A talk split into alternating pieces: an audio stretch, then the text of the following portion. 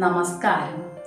ക്ഷമയോടെ ശീലിച്ചിടുകിൽ എന്തിനേയും വശത്താക്കിയിടാം എന്ന് മലയാളത്തിൽ ഒരു പഴഞ്ചൊല്ലി കേട്ടിട്ടില്ലേ? ക്ഷമ ഒരു ഫലം തന്നെയാണ്. ഒരു കൊറിയൻ നാടോടി കഥയിൽ യുൻ എന്നൊരു സ്ത്രീ കഥാപാത്രമുണ്ട്. ഒരിക്കൽ യുൻ മലമുകളിലെ ആശ്രമത്തിൽ തപസ് ചെയ്യുന്ന മാന്ത്രിക സിദ്ധിയൊക്കെ ഉണ്ടെന്ന് പറയുന്ന ഒരു സന്യാസിയുടെ അടുത്തെത്തി തന്റെ സങ്കടം പറയുകയാണ്. യുന്നിന്റെ സങ്കടം ഇതാണ്. അവളുടെ ഭർത്താവ് കഴിഞ്ഞ മൂന്ന് വർഷമായി യുദ്ധത്തിന് പോയിരിക്കുകയായിരുന്നു. തിരികെ വന്നപ്പോൾ മുതൽ ആളുടെ സ്വഭാവത്തിൽ വലിയ മാറ്റം. പഴയതുപോലെ അത്ര സംസാരിക്കുന്നൊന്നുമില്ല. സംസാരിക്കുന്നതാണെങ്കിൽ പോൽ കോപത്തിലാണ് താനും. അതുകൊണ്ട് കുടുംബത്തിലാകെ വഴക്കാണ് അസ്വാരസ്യങ്ങളാണ്. എങ്ങനെയും ഭർത്താവിന്റെ സ്വഭാവം മാറ്റിത്തരണം. സന്യാസി ഇത് ശ്രദ്ധയോടെ കേട്ട ശേഷം ഗൗരവം വിടാതെ തന്നെ പറഞ്ഞു ഞാൻ ഇതിനൊരു അത്ഭുത സിദ്ധിയുള്ള ഒരു മരുന്നുണ്ടാക്കി തരാം മാന്ത്രിക മരുന്ന്.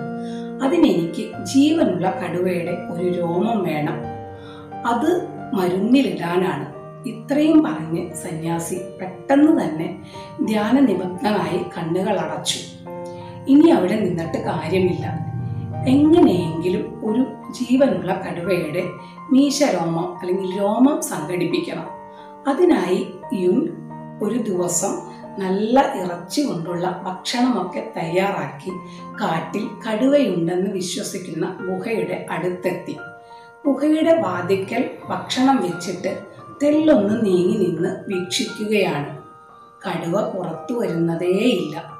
എങ്കിലും അവൻ ക്ഷമാപൂർവം കുറേ ദിവസങ്ങൾ ഇത് തുടർന്നുകൊണ്ടേയിരുന്നു. അങ്ങനെ പതുക്കെ പതുക്കെ കടുവ പുറത്തു വരാനും യുൻ കൊണ്ടുവന്ന് ഭക്ഷിക്കുന്ന ഭക്ഷണം കഴിക്കാനും ആരംഭിച്ചു.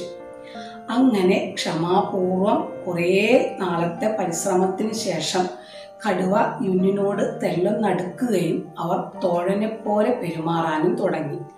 അങ്ങനെ ഒരിക്കൽ യുൻ അവസരം മുതലെടുത്ത് കടുവയുടെ ഒരു രോമം പറിച്ചെടുത്ത് ഓടിപ്പോവുകയാണ് സന്യാസിയുടെ അടുത്തേക്ക്. സന്യാസി ഈ യുന്നിന്റെ ഈ സാഹസിക ശ്രമത്തെക്കുറിച്ചൊക്കെ കേട്ട ശേഷം യുൻ കൊണ്ടുവന്ന ആ കടുവയുടെ രോമം അവിടെ കത്തിക്കൊണ്ടിരിക്കുന്ന ആ അഗ്നികുണ്ടത്തിലേക്ക് ഇട്ട് കത്തിച്ചു കളയുകയാണ്. ഇത് കണ്ട ഇവൻ പെട്ടെന്ന് അമ്പലപ്പോടെ നിൽക്കുകയാണ്. അപ്പോൾ സന്യാസി പറയുകയാണ് നീ ക്ഷമയോടെ ഒരുപാട് കാലത്തോ ശേഷം ഇങ്ങനെ പരിചരിച്ചപ്പോൾ ഒരു കടുവയെ നിന്റെ വരുതിയിലാക്കാൻ അല്ലെങ്കിൽ നിന്റെ തോളനാക്കാൻ നിനക്ക് സാധിച്ചു.